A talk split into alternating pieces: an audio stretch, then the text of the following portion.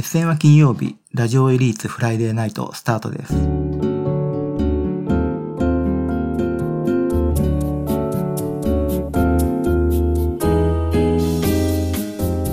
ー皆さんこんにちは。金曜担当のロベスです。ベースを弾いております。先週から始まりましたこのラジオエリーツなんですけれども、僕普段会社員をやっているので、慣れない作業の中で、まあ、非常に苦労はしたんですけれども、なんか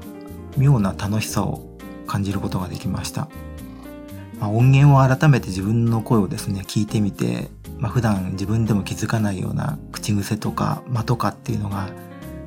自分、もともと自分の声が嫌いなんですけども、それをまざまざと見せつけられたような気がして、まあ、うおー、重い、なんかうおーって感じになっちゃったんですけれども、まあ、とはいええー自由に話す時間をもらえるというのは、変え難いことなので、えーいろいろ語っていきたいと思っております。2回目の今日は、まあいろいろエリートの質問箱とかにも質問をいただいてるんですけれども、それに答えるのは、まあ、次回の機会にするとして、あまり皆さんが接することはないエリートのメンバーの普段の姿っていうのをちょっとお話ししたいと思います。文筆業プロの皆さん、皆さんプロの作家さんなので、えー僕だけは本を出すのをお手伝いする立場の人間であるので、多少距離を持ってメンバーのことを見てるような気はするんですね。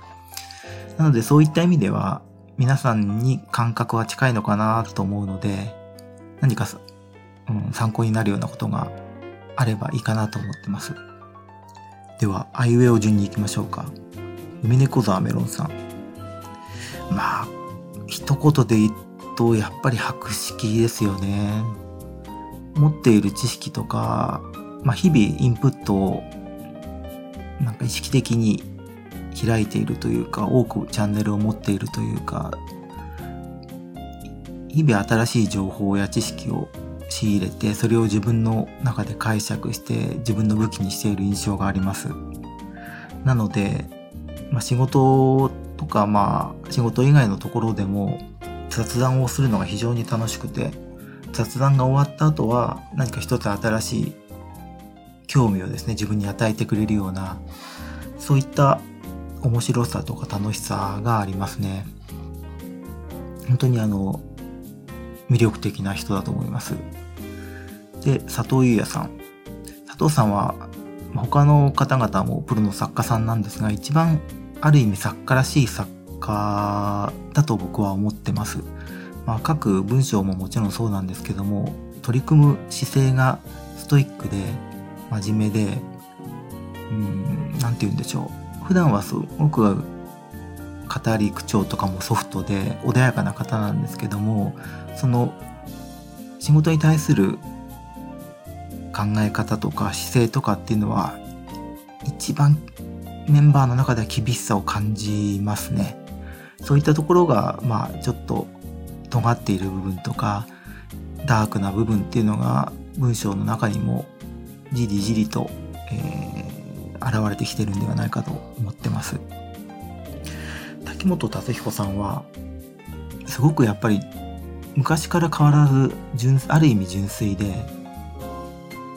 書いていることはいろんな素材とかキャラクターを登場させた作品を書いてますけども、一貫して書いていることはブレていない印象ですね。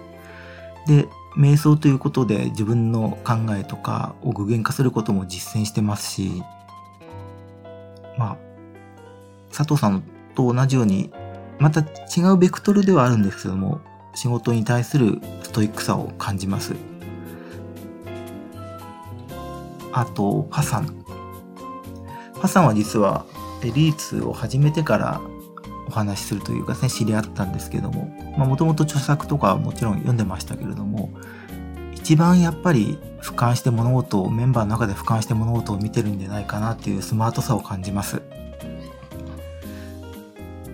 ある、どん、どんな時でも、まあ、ある一定の距離を持って自分の中の世界の中で、自分の世界の中でいろいろ慎重に考えていらっしゃる。でも気負ったことも、気負ったところが全然なくて、本当に自然体っていうのが一番ぴったりの言葉だとは思うんですけども、穏やかで、えー、ほっとできる人ですね。というメンバーに囲まれて、えー、エリーツはという活動をしておりますが、まあ、こういうコロナの状況の中でなかなか積極的に表には出ていないいけない中でみんな何かの形で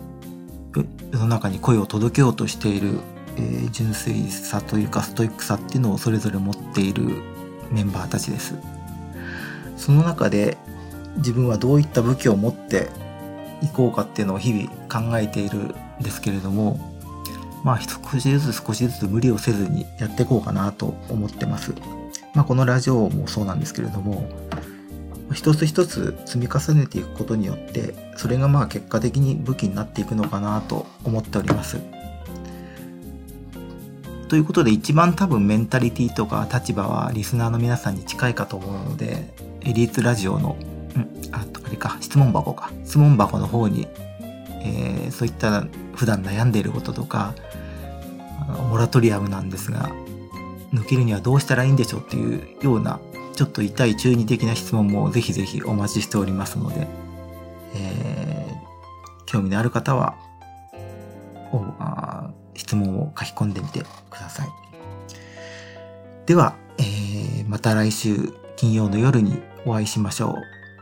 金曜担当のロペスでした。おやすみなさい。